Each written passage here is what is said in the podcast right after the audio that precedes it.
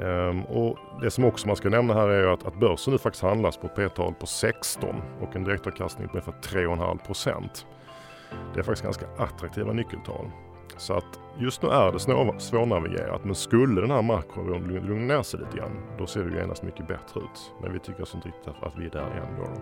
Det här är Investera och agera, en podcast från Carnegie Private Banking. Hej, det är den 28 april. Du lyssnar på mig, Peter Nelson, som är chef för portföljförvaltningen här på Carnegie Private Banking. Eh, det är väldigt mycket som händer just nu. Eh, Riksbanken slog till exempel till med en räntehöjning på morgonkvisten. Och vi är dessutom också mitt i en rapportperiod och vi har konflikten i Ukraina som fortsätter.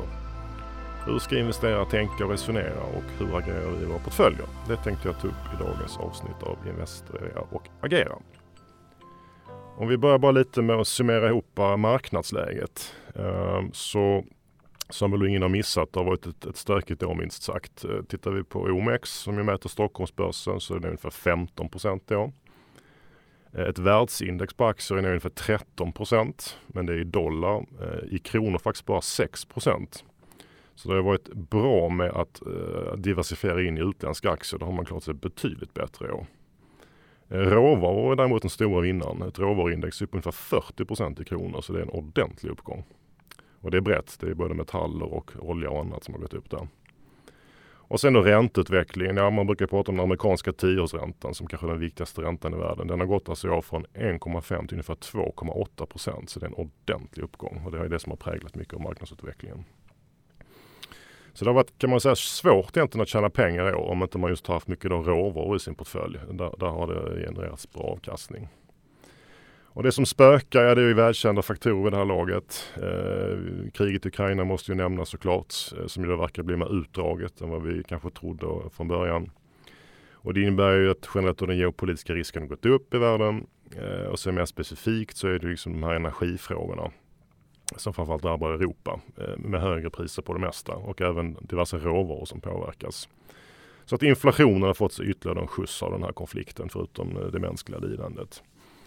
Och sen Kina som väl kanske då har seglat upp lite mer på, på, på agendan här på sistone. Och där handlar det mycket om eh, covid-nedstängningar. De har ju fortfarande väldigt mycket problem med corona. Eh, och det gör att, att, att fabriker stängs, hela städer sätts i lockdown, hamnar påverkas. Och såklart också allmänt att konsumtionen i landet också då påverkas negativt. Så därför stärker det det här med komponentbrist som var ett problem redan förra året. Och diverse flaskhalsar på olika håll och kanter. Eh, jag lyssnade faktiskt på, på Autoliv här tidigare i veckan som har eh, fabrik i Kina och de berättade att när de fick ett, ett coronafall i fabriken då tvingas alltså alla stanna kvar. Man får stänga fabriken, ingen får gå hem. Så de fick gå och köpa sovsäckar till sin personal som fick stanna kvar. Så det, det är den typen av saker som händer i Kina. Och sen förutom det här då har vi det här med centralbanksmotvindar. Det är ju något som vi har pratat om sedan en gång i, tror jag, i december. Det var också det som fick oss att faktiskt dra ner aktieexponeringen i slutet av förra året.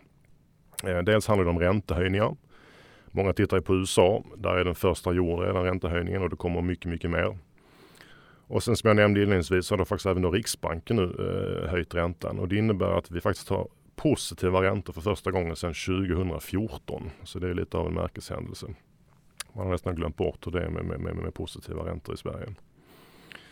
Eh, samtidigt ska det sägas vad gäller räntan att, att väldigt mycket är inprisat nu i den finansiella marknaden. Det ligger väldigt mycket med höjningar i prognoserna eh, under, under en bra bit framåt här.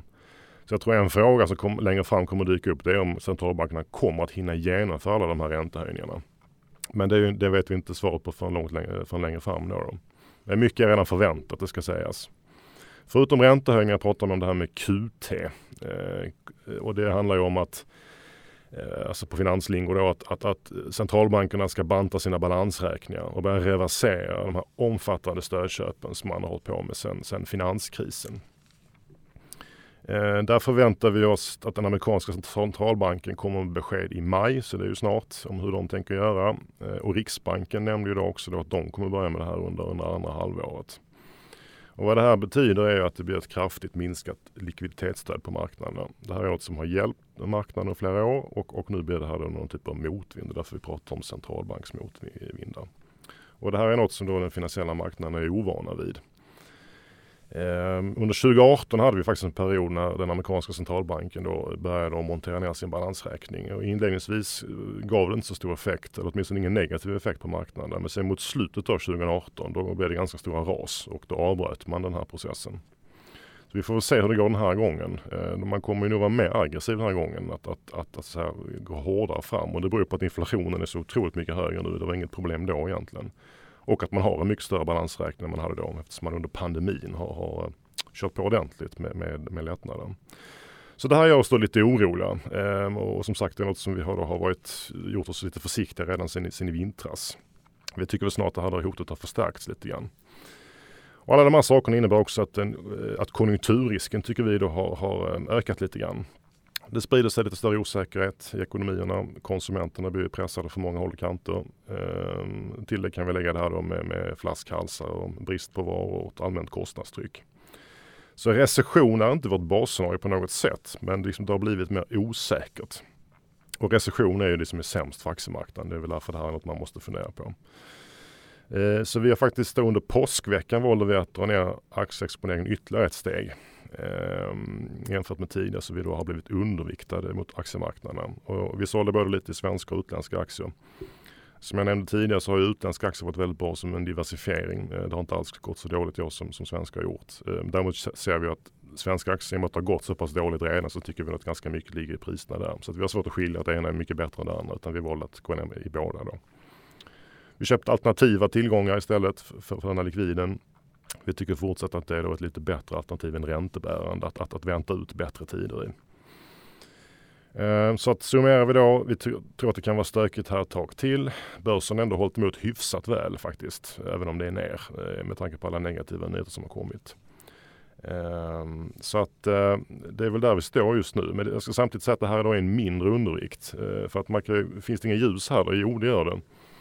Eh, det här med pandemi och Kina, det kan rätt snabbt vända igen om de byter policy. Där. Att man liksom inte går lika hårt fram. Då, då, kan det här problemet försvinna ganska snabbt igen. Samma sak med Ukraina, det ser ut att bli långdraget men vem vet, helt plötsligt kanske det blir någon typ av lösning och eldupphör. Det skulle naturligtvis tas emot positivt. Och det här med inflationen ska man också komma ihåg att den skulle kunna toppa ur snart. Vi ligger på väldigt höga nivåer och, och sannolikt bör det inte gå så mycket, mycket mer upp härifrån utan det kan börja lugna ner sig lite grann kanske.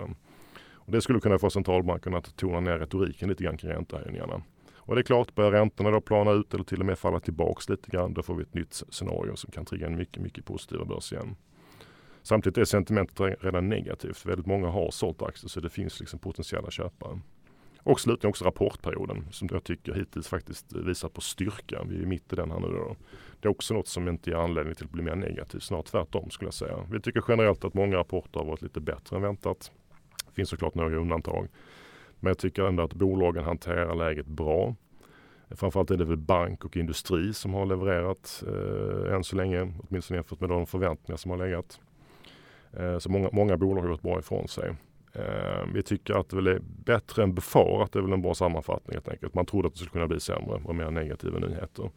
Tittar vi på vinstprognoserna så justeras de ju snarast upp lite grann faktiskt. Eh, så det är positivt. Um, och det som också man ska nämna här är att, att börsen nu faktiskt handlas på ett p-tal på 16 och en direktavkastning på ungefär 3,5 procent. Det är faktiskt ganska attraktiva nyckeltal. Så att just nu är det svårnavigerat men skulle den här makron lugna ner sig lite grann då ser det ju genast mycket bättre ut. Men vi tycker alltså inte riktigt att, att vi är där än. Då, då. Eh, det man ska göra i den här miljön är att, liksom, att fortsätta leta efter bra bolag som har visat sig liksom kunna stå emot svåra tider tidigare. Det tror vi är en bra strategi. Eh, speciellt kanske också skulle jag nämna banksektorn just nu. Eh, vi har fått fina rapporter från bankerna. De verkar ha rätt så bra koll på sina kostnader.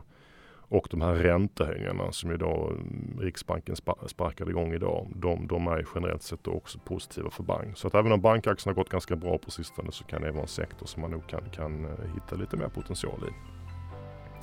Eh, det var allt för idag. Tack för att du har lyssnat. Vill du veta vilka aktier och investeringar vi tror på? Du som ännu inte är kund kan beställa en provportfölj på carnegie.se privatebanking så sätter vi ihop en rekommenderad portfölj för dig.